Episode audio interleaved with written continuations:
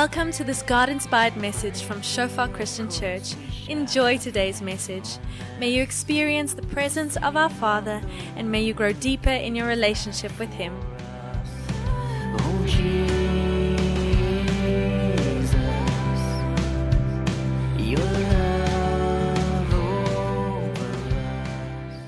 Uh, Thanks, guys. It's a it's a privilege to come and share with you again this evening.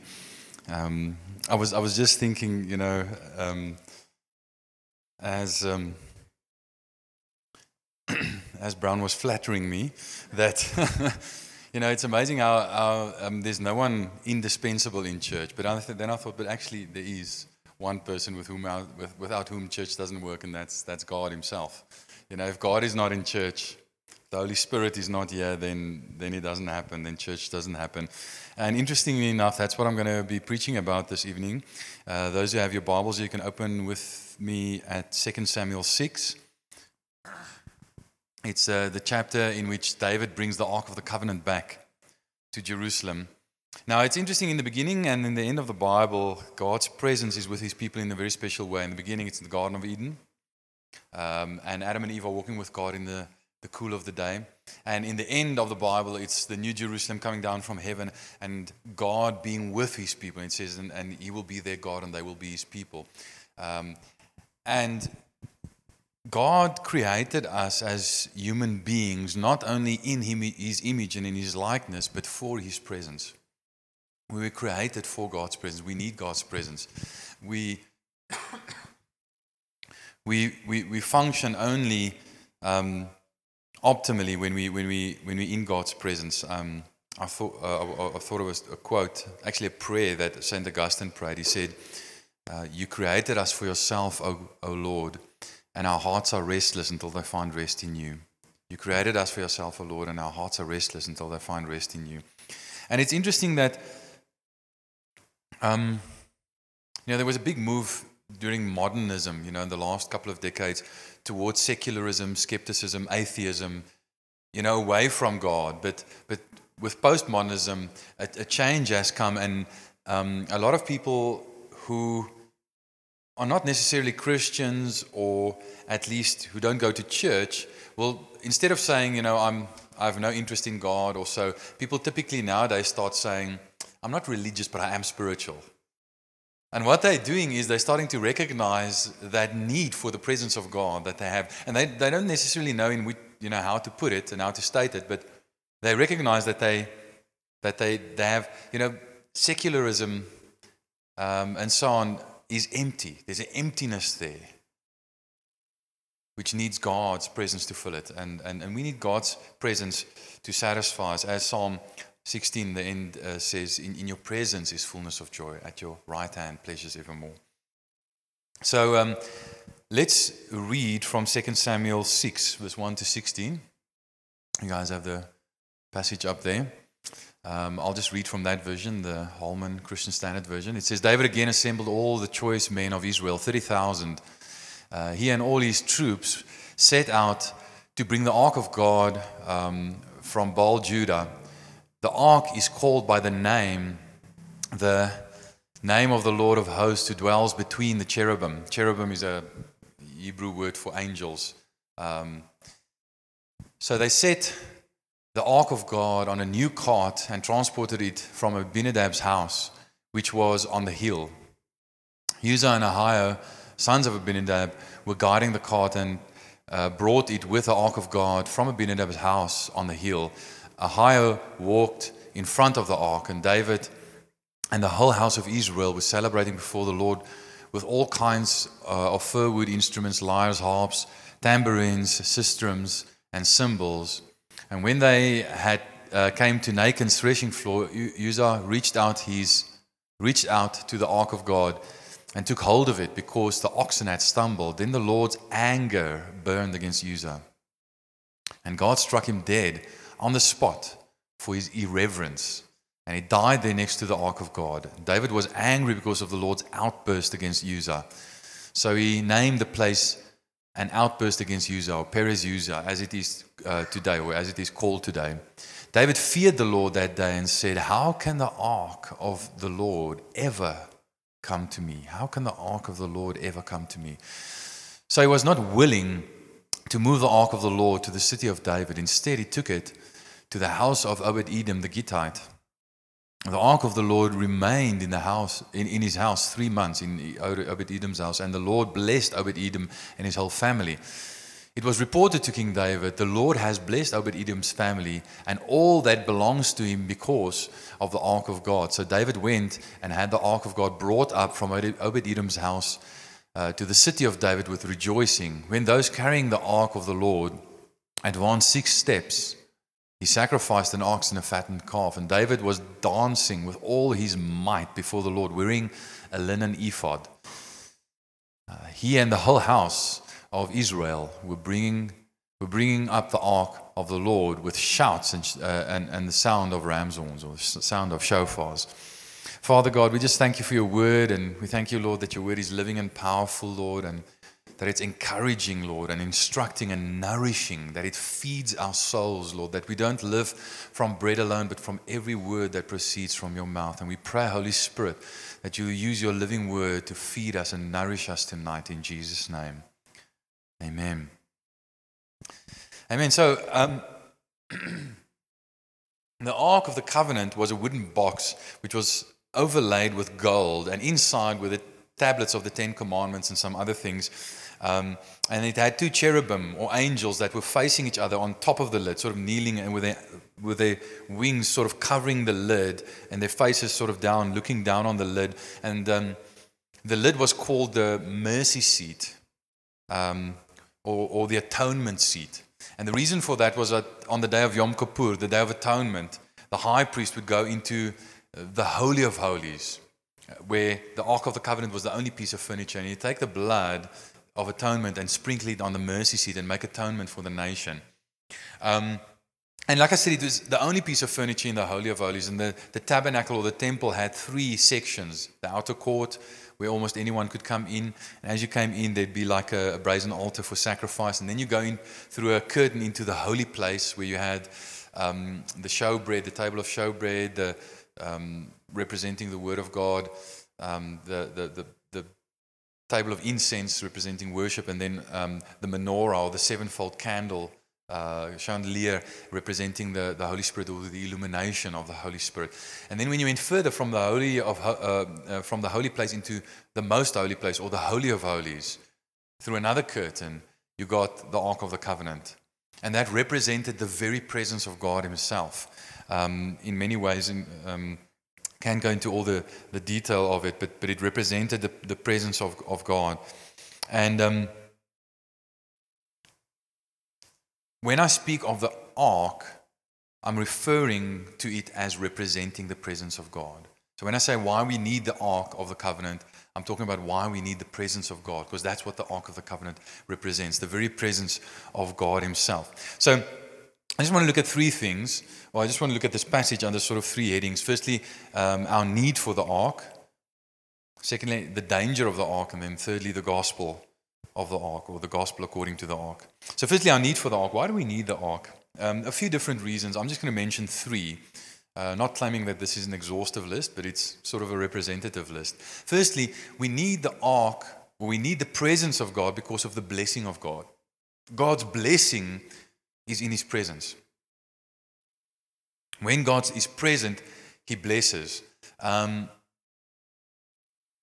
when God is present and He looks favorably on something, I mean, if you think about Numbers 6, verse 24, the, the Aaronic blessing, not the ironic blessing, the Aaronic blessing, you know, Aaron, Moses' brother, the blessing he had to speak over Israel, it was, The Lord bless you and keep you. The Lord make his face to shine upon you and be gracious to you. The Lord lift up his countenance upon you and give you peace. So all the pictures and parallelism that, that, um, that is used there to portray blessing as God smiling upon us, God's presence, God looking upon us with favor um, and, and, and, and, and with goodwill.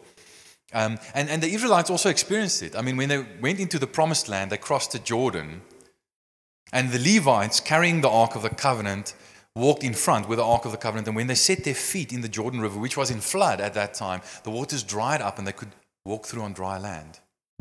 And then they went to Jericho, which was the first city they had to face, which had thick walls. And I mean, they didn't, they weren't an organized army even, you know, so they didn't have siege equipment and all that kind of stuff. I'm not even sure that that kind of stuff was invented at that time yet. But what they had was the Ark of the Covenant. And God said to, uh, to, to um, Joshua, you know, with the Ark of the Covenant carried by the Levites in the lead, march around the city once every day for seven days. And on the seventh day, you march around seven times. And then you blow the shofar, you blow the ram's horn. And they did that, following the Ark of the Covenant. They did that, and the walls of Jericho came tumbling down, and the Israelites went in and they conquered Jericho. And from that led the, the conquest, uh, that led to the conquest of the rest of um, the promised land. So, the ark represents the presence of God, which, which is attended by the blessing of God. Now, everyone wants the blessing of God. Everyone wants to be blessed. Now, blessing is just a, a supernatural positive influence in your life, whereas cursing is a supernatural negative influence in your life. Um, and, you know, we sometimes, as modern people, are tempted to think that blessing and cursing are just superstition. But it's not superstition, it's real. And there's a good reason why God instituted both blessing and cursing. He blesses everything He wants to multiply and increase. So, so when it says He blessed the house of Obed Edom, it means that things flourished and increased and grew in, in, in His house. Um, I think the first time the word blessing is used is, is where um, God says, Let us make man in our image according to our likeness, and uh, male and female. And then He says, And God blessed them and said to them, Be fruitful and multiply, increase, fill the earth, subdue it, rule over it. Okay? So, why does God bless, or what does God bless? God blesses everything that represents His image, that reflects His image, that reflects who He is. He is. Now, it's everything that is good in the world He blesses so that it will increase, so that we'll experience more good. Everything that doesn't represent His image, everything that is evil and destructive and bad, He curses so it will decrease and have less influence and, and cause less uh, suffering. So, even God's cursing is actually part of His mercy, come to think of it. Um, but we want God's blessing, and God's blessing comes with His presence. Now, the, the strange thing is, almost everyone wants God's blessing, but not everyone wants God. I've heard it said that even atheists want to go to heaven, they just don't want God to be there. They, they, they want the benefits of God, but they, they don't want God, God Himself. Um, and that's, that's human reality. But the, one of the reasons why we'd want the, the, the uh, presence of God is for God's blessing. The other reason is um, David wanted the ark to come to Jerusalem because the ark of the covenant also represented the rule of God. Now, David was the king of Israel. He'd, after Saul um, had fallen away and sort of gone off his rocker a bit, David was anointed uh, king of Israel by Samuel. Um, and he was first eventually became king over Judah, the two southern tribes, and eventually over the northern tribes. And, and then he moved his kingdom from, or the seat of his rule from, from Hebron to Jerusalem. And um, he ruled from there, he ruled Israel, God's kingdom from there. But he wanted, he was a good leader. David was a good leader, and he wanted his leadership to reflect God's leadership. He wanted his kingly rule to point to God's kingly rule. And one of the ways in which he could do this was to bring the Ark of the Covenant to Jerusalem. Because did you read that little phrase where it says, um, the, Lord Almighty or the Lord of hosts enthroned between the cherubim? So that was where God was enthroned. And actually, that was the place, God's throne on earth, and the place from which God spoke to Moses, from between the cherubim. That was God's throne on earth, as it were. And um, David, as any good godly leader, wanted his leadership to point to God's leadership. And he, and he wanted people to see by bringing the Ark of the Covenant that he was only ruling the kingdom of Israel on behalf of God, that God was the ultimate king, that he was just a proxy king, a stand in king, but that God was the ultimate king. Now, any good Christian leader will do this. You'll want your leadership to point to God's leadership. So if you're a parent and you're leading children, if you want to be a good Christian parent, you've got, to ask yourself how can my leadership as a parent point to God's leadership as the ultimate parent? How can I, in my leadership, reflect God as the ultimate leader so that when I'm no longer there, because I only have one lifetime, or when I'm not there because I'm just, you know, limited to a human body, my children will know that God, as their ultimate parent, is still there. And they'll know what He's like and they can follow Him. If you're uh, a leader in your workplace, and I think all of us are either leaders or we will be leaders in some form or another. I've got to ask myself, okay, how can I lead my team at work or wherever in such a way that my leadership points to God's leadership? Okay, just, just close your eyes for a moment. I just want you to do an exercise. Just close your eyes for a moment. Think of a situation in which you lead, whether it's one person or many people, just any situation in which you lead or can lead. And then I want you to think, how can you, in that situation, cause your leadership to point to God's leadership?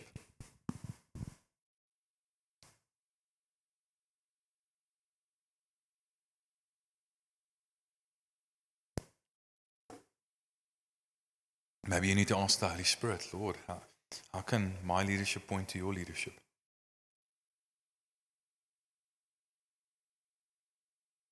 So, one reason we want the, the ark or the presence of God is God's blessing. Another reason, God's rule. But a third re- reason that David had why he wanted to bring the ark of the covenant back is be- was more personal reason. He loved the presence of God. I think you could even say he lusted after the presence of God. Um, I mean, you, you, you can see it everywhere in the Psalms that David wrote. Says, God, you are my God, earnestly will I seek you. Um, as a deer pants for water, so my soul longs for you, O God. Um, one day in your presence is better than a thousand outside. And, and, and David absolutely loved God's presence because in your presence is fullness of joy. At your right hand are pleasures evermore. So David wanted God's presence just because he had a personal, a deep personal need for God's presence. Um, and I think without realizing it, all of us, um, whether we realize it or not, all of us have um, a similar need for God's presence. Now, David had all these reasons why he wanted God's presence, why he wanted to bring the Ark of the Covenant back. And, and we can see clearly how powerful this is when you contrast it to King Saul. Because if you go back, um, the Ark of the Covenant was lost when um, the Israelites were fighting the Philistines, uh, and Hophni and Phinehas, the two sons of Eli, the high priest, uh, who were in sin, were brought the Ark of the Covenant. Um, but they didn't have any reverence for God. And so Israel was defeated. They, they were first defeated, and they say, Oh, no, go get the Ark of the Covenant, because we know God's blessing follows God's, you know, the Ark. When the Ark is with us, the Philistines won't beat us. So they had Hophni and Phinehas bring the Ark of the Covenant, but there was so much sin in the camp, so much irreverence towards God's presence, and they were trying to use this sort of as a magic wand, you know, to get what they wanted.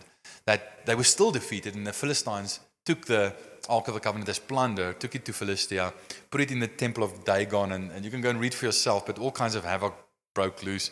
I mean, the next morning when they got there, Dagon had fallen on his, on his face in front of the, the Ark of the Covenant, and he was, as it were, worshipping the Ark. Next, you know, put him back on his, on his pedestal. Next day, he's fallen off, and his legs and his arms have broken off, and his head is broken off, and all kinds of stuff. And they said, No, we don't want you know, this thing in the temple, send it to one of the cities, and tumors break out in the city, and they're sending it from, you know, pillar to post. And eventually they say, no, this, this thing, you know, is too dangerous. We must send it back to Israel.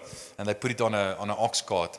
Um, actually, they put it on a, on a, on a new cart, uh, and they take a, a cow that has just um, given birth, and they hitch it to the cart, and they say, and they know that maternal instinct of that cow will naturally cause it to go back to its calf, which is lowing in the background. And, and they let the, the cow go, and, and, it, and against its maternal instinct, it, it, it goes lowing, you know, as it goes, pulling the cart back to Israel, you know, which was a sign to them that, you know, God is leading this thing back to Israel. Um, but if it ended up in Abinadab's house on the border of Israel. And just a little while after that, um, Oh, was actually during that time that, that Saul was crowned as king of Israel. And during his whole reign, he left the ark right there on the periphery of his kingdom, on the edge of his kingdom. Because unlike David, he had no need for the presence of God, for the ark of the covenant. And it, it just shows you this ambivalent relationship that Saul had with the presence of God and with God himself. David had a desperate, deep need. He wanted God's presence because he wanted God's blessing. He wanted God's rule. He wanted fellowship and intimacy with God. But Saul, he didn't want that. And are many Christians like that. They're happy to have God at a distance, sort of just at the periphery of the experience. But we got to be more like David. We got to really um, long for God's presence. So we have a need for God's presence, but then, as the Philistines also discovered, um, there's the danger of God's presence. Um, David brought the ark back to Jerusalem, and he brought it, number one, drawn on a new cart, drawn by oxen. In other words, the way the Philistines had transported the Ark of the Covenant. Okay? The same way the Philistines had done it. And so often we make that mistake, don't we? We want the presence of God, but we try and bring the presence of God back in the world's way.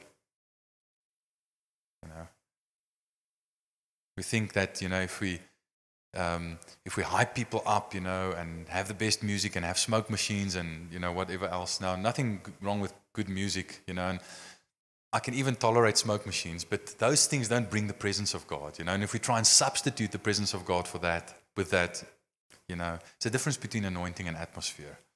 Anyway, um, but so often we think that the world's way can bring back uh, God's presence, you know, um, and it can't. Um, so drawn a, a new cart drawn by oxen, led by Uzzah and Ahio, the sons of Abinadab, and they were of Judah. In other words, they weren't Levites. They were from the tribe of Judah. They weren't Levites. Now the Levites were supposed to carry the ark, but now you have uh, these guys from Judah leading the ark on a ox cart, leaving. sorry, but he brought David brought it with a massive precision. I mean, thirty thousand guys, thirty thousand of his best soldiers were leading this ark back. Now, why did David have the 30,000 soldiers? Was he afraid of being attacked?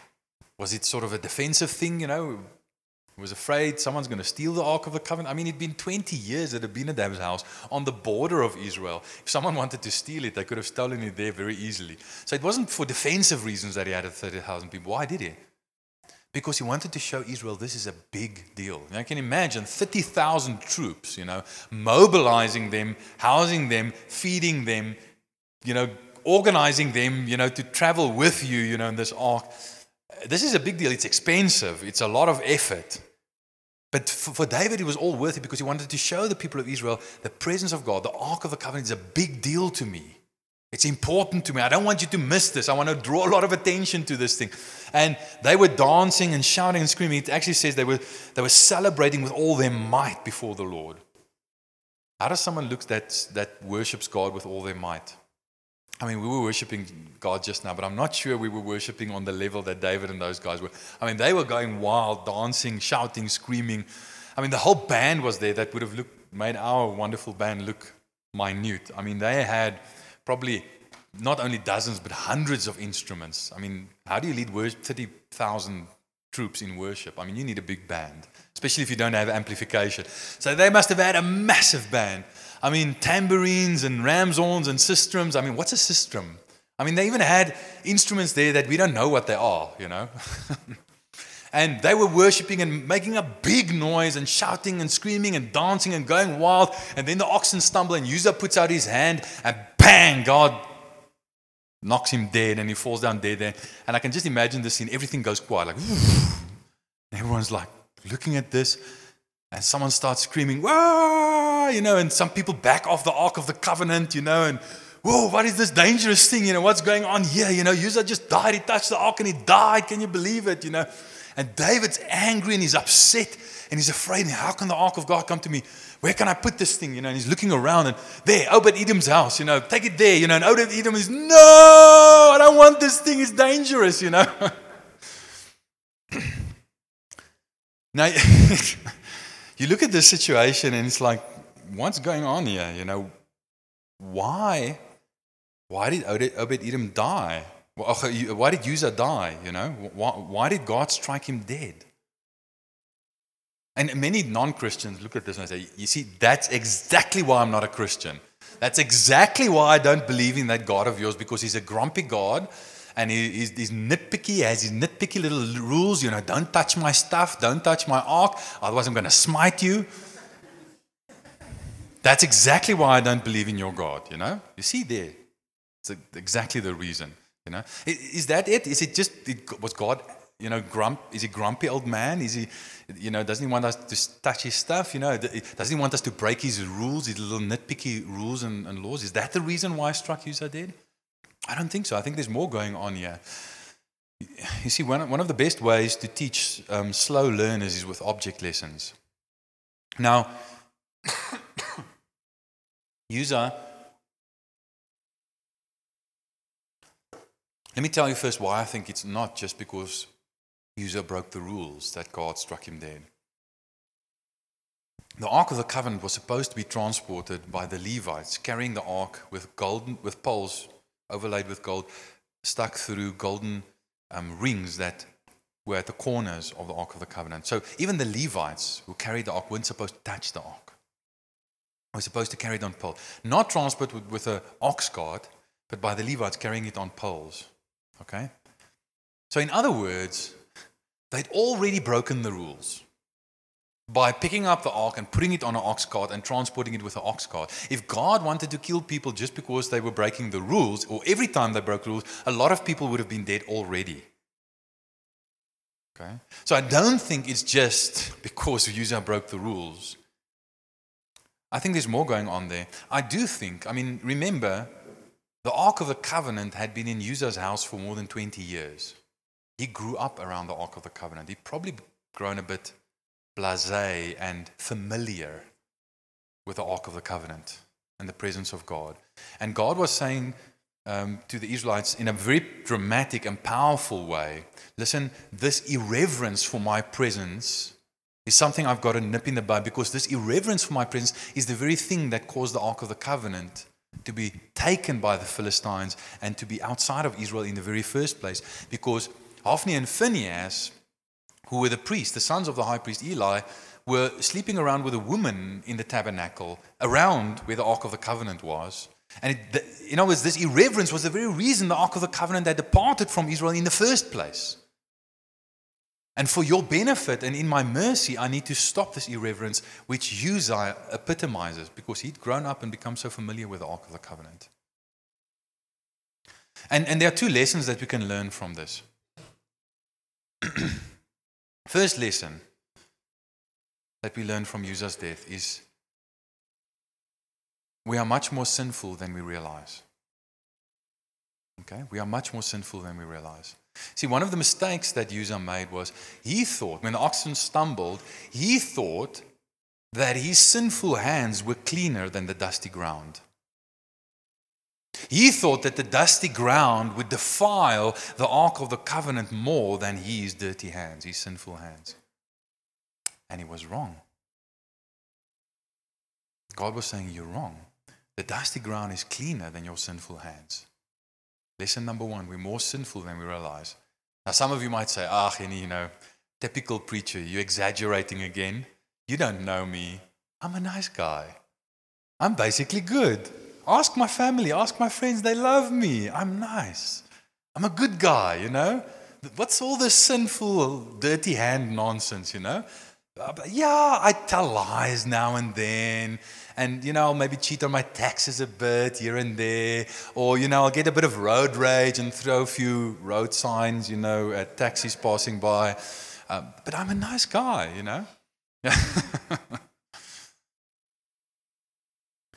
if I'm right, and if this passage is right, and we are more sinful than we realize, then we will think we are less sinful than we are.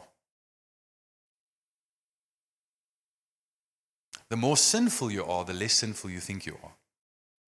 Because the more sinful you are, the more you are desensitized to sin.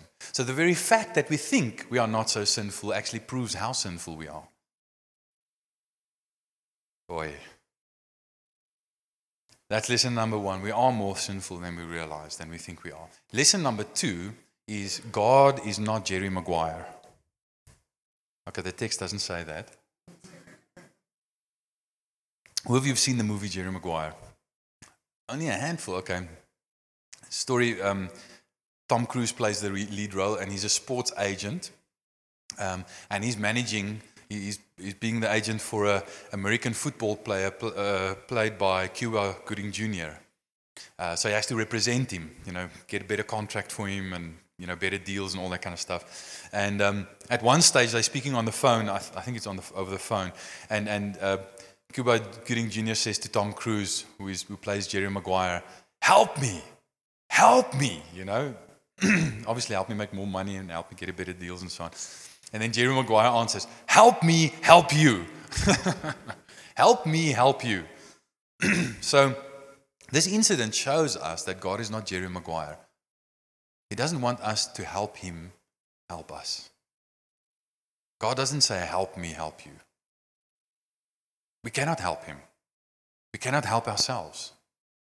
And the mistake that Uzzah and David, by implication, made is they thought they could help God help them. God's going to help us by bringing His presence, the Ark of the Covenant, His blessing, you know, His favor, His rule, all that kind of stuff. He's going to help us, but we've got to help Him help us. Now, Christianity is the only religion in the world that I know of where we cannot help God help us. All other religions, you either bring a good track record to the God of that religion and say, Here, based on my good track record, you must accept me. Now, if it's Islam, it's like the scales of justice, and if you have 51% good works and only 49% bad works, the scales are in your favor, and you can enter paradise and have your 70 high breasted maidens and whatever else is seen as, as heaven, you know, in, in, in that theology. But it, the point is, you bring your good works, you bring your track record. With God, you need a perfect track record. 51% might be good enough for Allah, but it's not good enough for Yahweh. you need 100%. Okay? And no one has that. Christianity is the only religion where you, if you want to come to God based on a track record, you have to bring a perfect track record. And none of us has that. Um, Dr. Corné Bekker, um, I've heard him a few times say that you know, when he goes to a, to a bookstore and he goes to the Christian section and he finds a Christian self-help book, he takes it out of the self out of the Christian section and he goes to put it into the fantasy section where it belongs.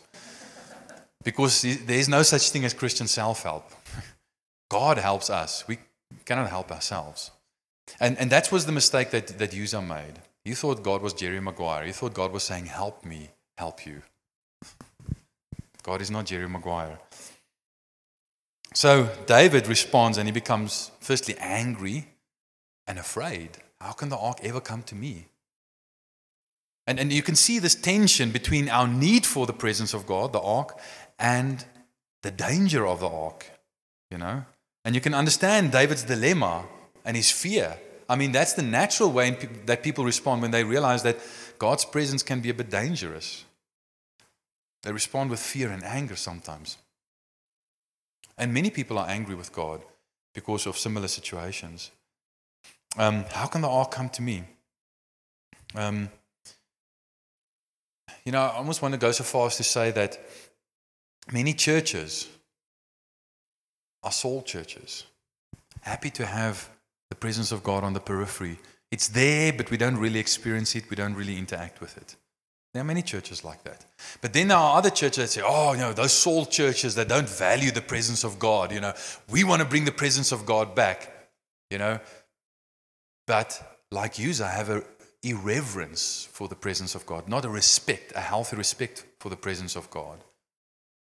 And not handling the presence of God according to the word of God.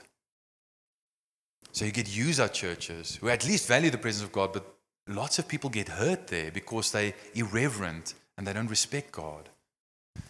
But then you get David churches, and David learned, and we're going to see that in a moment, to do not only God's will of bringing back his presence, but doing it God's way. And um, we must be a David church, doing the right thing the right way. Um, you know, a lot of people get angry at God like David did and say, God, you're dangerous, you're unfair. You know, Uzzah was just trying to help. And he was just trying, he had good intentions, he was just trying to be helpful. What are you doing? The reality is, we usually get angry and afraid of God when we don't want to accept that God is who He says He is. When we try and make God to be who we want Him to be. Okay, when a moth flies and it flies into the flame of a candle and it, you know, expires and dies, does that make the flame evil? No, it doesn't make the flame evil. The moth just didn't respect the flame. If you get into your car and you drive at 120 kilometers an hour, bang into a brick wall, and you die, does that make the wall evil? No. You just didn't respect the wall for what it is. Right? If you make a big bonfire and light it and make this huge fire and you jump in it, into it and burn to a crisp and die, does that make the fire evil?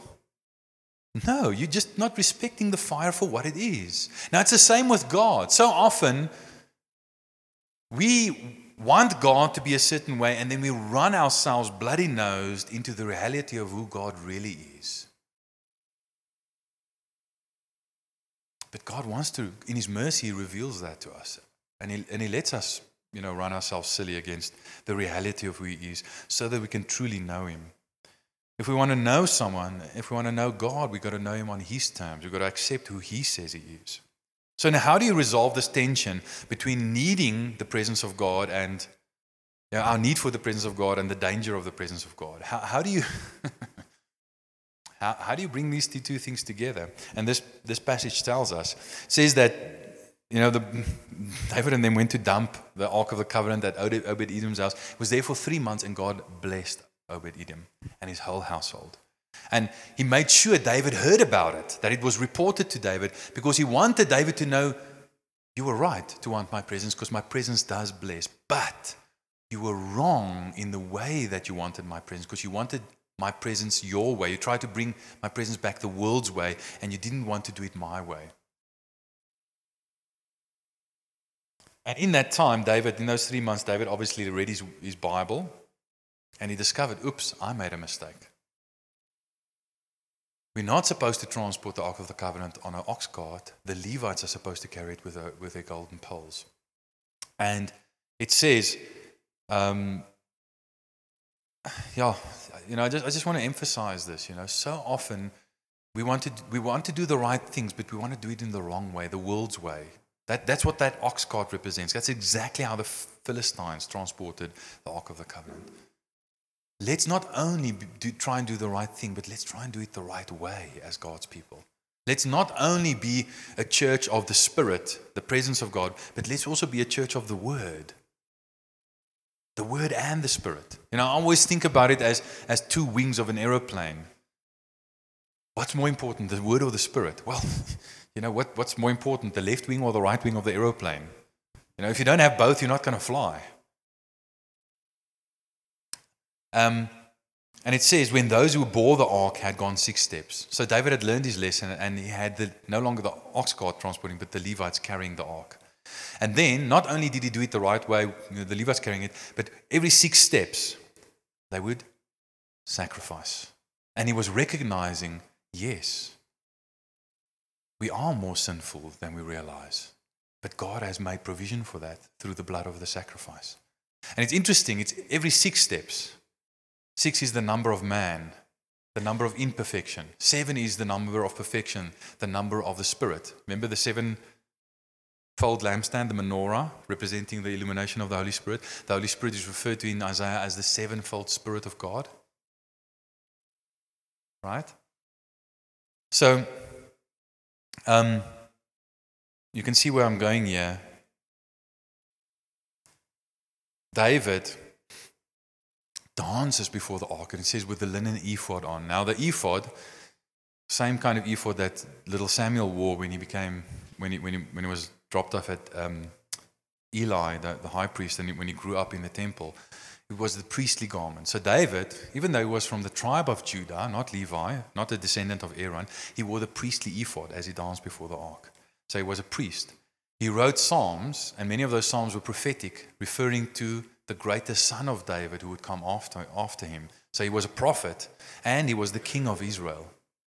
Okay? King, prophet, priest. And yet, David was a picture pointing to the greater son of David, the true David, who would truly and ultimately and finally bring back the presence of God to be amongst these people. And the son of David, Jesus, didn't have to sacrifice every six steps, but he sacrif- uh, you know, sacrificed an ox or a, co- a, gold, a fattened calf every six steps, but he sacrificed himself once for all so that we can fully experience God's presence. Now, think about this. We can so easily miss, like many skeptics do, the point of this story. And this is, like I'm saying, the gospel, how the ark preaches the gospel to us in a sense. Uzzah reaches out and he touches the ark and he dies. We can look at that and think that it teaches us that God is so committed to keeping people out of his presence that he's willing to keep to kill them in order to keep them out of his presence. Or we can look at Jesus who fulfills all the pictures, all the symbology, all the typology that this points to. And we can say that God is so committed to getting people into his presence that he's willing to die to draw them closer. God is not willing, God, God- this doesn't teach us that God is willing to kill to keep people out of his presence. It teaches us that God is himself in Jesus Christ is willing to die to get us into his presence. And just like Uzzah reached out and touched the presence of God, as it were, as a sinful man with his dirty hands and died, so Jesus, as a sinless man, reached out and touched the presence of God and also died. So that we can now experience the presence of God without dying. And Jesus, as it were, takes the presence of God and he pours it out into us the church as though we were the new Ark of the Covenant, the new representative of the presence of God on earth. He pours out God's presence into us. And when we realize that, that despite the fact that we know better than Uzzah and David, we can unashamedly and unafraid come into God's presence and experience His presence, His blessing presence, His ruling presence, His joyful presence. We will dance before the presence of the Lord more than David did. We will sing more. I mean, David only saw this partially, looking forward in a glass darkly, prophetically. But we look back and we see Jesus, the son of the greatest son of the, the true David, fulfilling it completely, giving his life for us so that we can experience all the goodness, all the blessing, all the goodwill, all the benefits of the presence of God without dying, even though we are far from perfect. Isn't that amazing? Isn't it amazing the extent that God would go to in order to safely draw us into His presence? That is how much He loves you. That is how much He loves you. And if you see that, you will dance like David danced. You will worship like David, David worshipped. And, and even more so. Let's stand. Just, just close your eyes there where you're standing and just focus on the Lord. If you're here this evening and, and maybe you've heard the gospel before, but maybe you, you hadn't understood it before, and maybe you're understanding it for the first time, and you're realizing, yes, you know, like you, I am more sinful than I realize. And I cannot save myself, I cannot even help God save me. But I, I'm not only more sinful than I realize, I'm also more loved than I realize because Jesus was willing to die for me.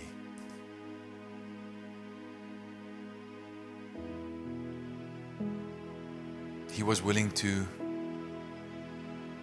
bring back the presence of God, as it were, not only at the risk of his life, like David, but at the cost of his life for me, so that I can experience that. If, if you're here this evening and, and you're sort of understanding the gospel for the first time and you want to respond to it, you want to repent and you want to put your faith in this Jesus, the Son of David,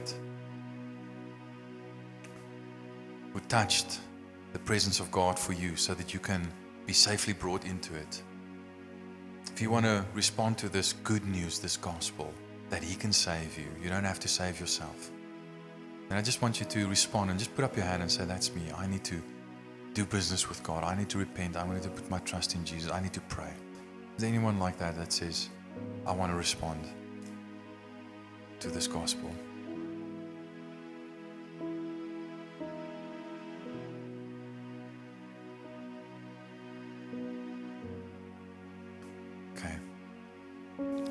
Maybe maybe there are some of you as Christians who are a little bit afraid of God's presence.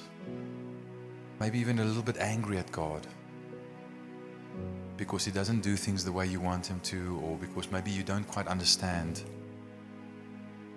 exactly who He is. But it's our misunderstandings of God's of who God is that cause us to be afraid of Him and to be angry at Him.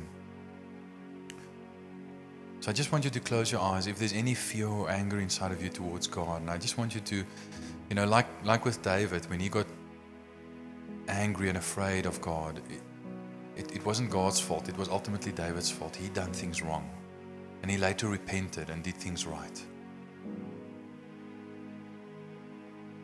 So if, if you have any fear or anger inside of you as a Christian, I just want you to bring it before the Lord and say, Lord, I realize that I'm wrong, just like David was wrong, and I repent of being angry at you and afraid of you. Please teach me who you really are, and please teach me how to walk in your ways. Just in your own words.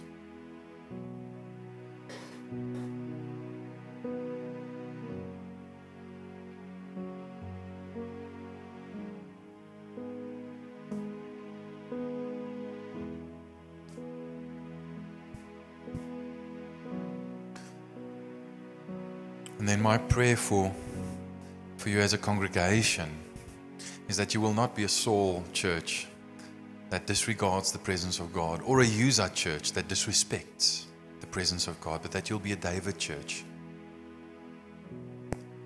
that values both the Word and the Spirit, that brings God's presence but God's way. Yes, Lord God, I just want to bless this congregation, this church, and, and pray, Lord, that um, it'll be a David church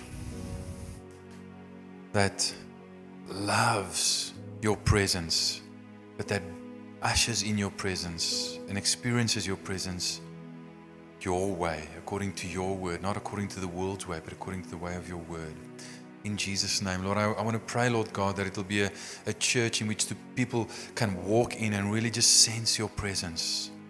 Sense both your holiness, your intense, almost scary holiness, but also your, your warm and overpowering love. Lord, I pray, Lord God, that, that that this will be a church that accepts you for who you reveal yourself to be and that does not try and make you who we want you to be. Lord, you are the great I am. You are the one who is and the one who causes all else to be. You are the uncreated creator of all things that recreates everything that is broken and sinful into something new and beautiful. And you reveal yourself to us through your word and your spirit. And we pray, Lord God, that we will love you for who you are, even when we don't understand fully who you are. And I pray, Lord, that people from all over Secunda will stream to this church to come and learn who the true God is and what He's like, and that they'll find He's even more beautiful, wonderful, powerful, majestic, mysterious than they thought He was. In Jesus' name, amen. Amen. The Lord bless you.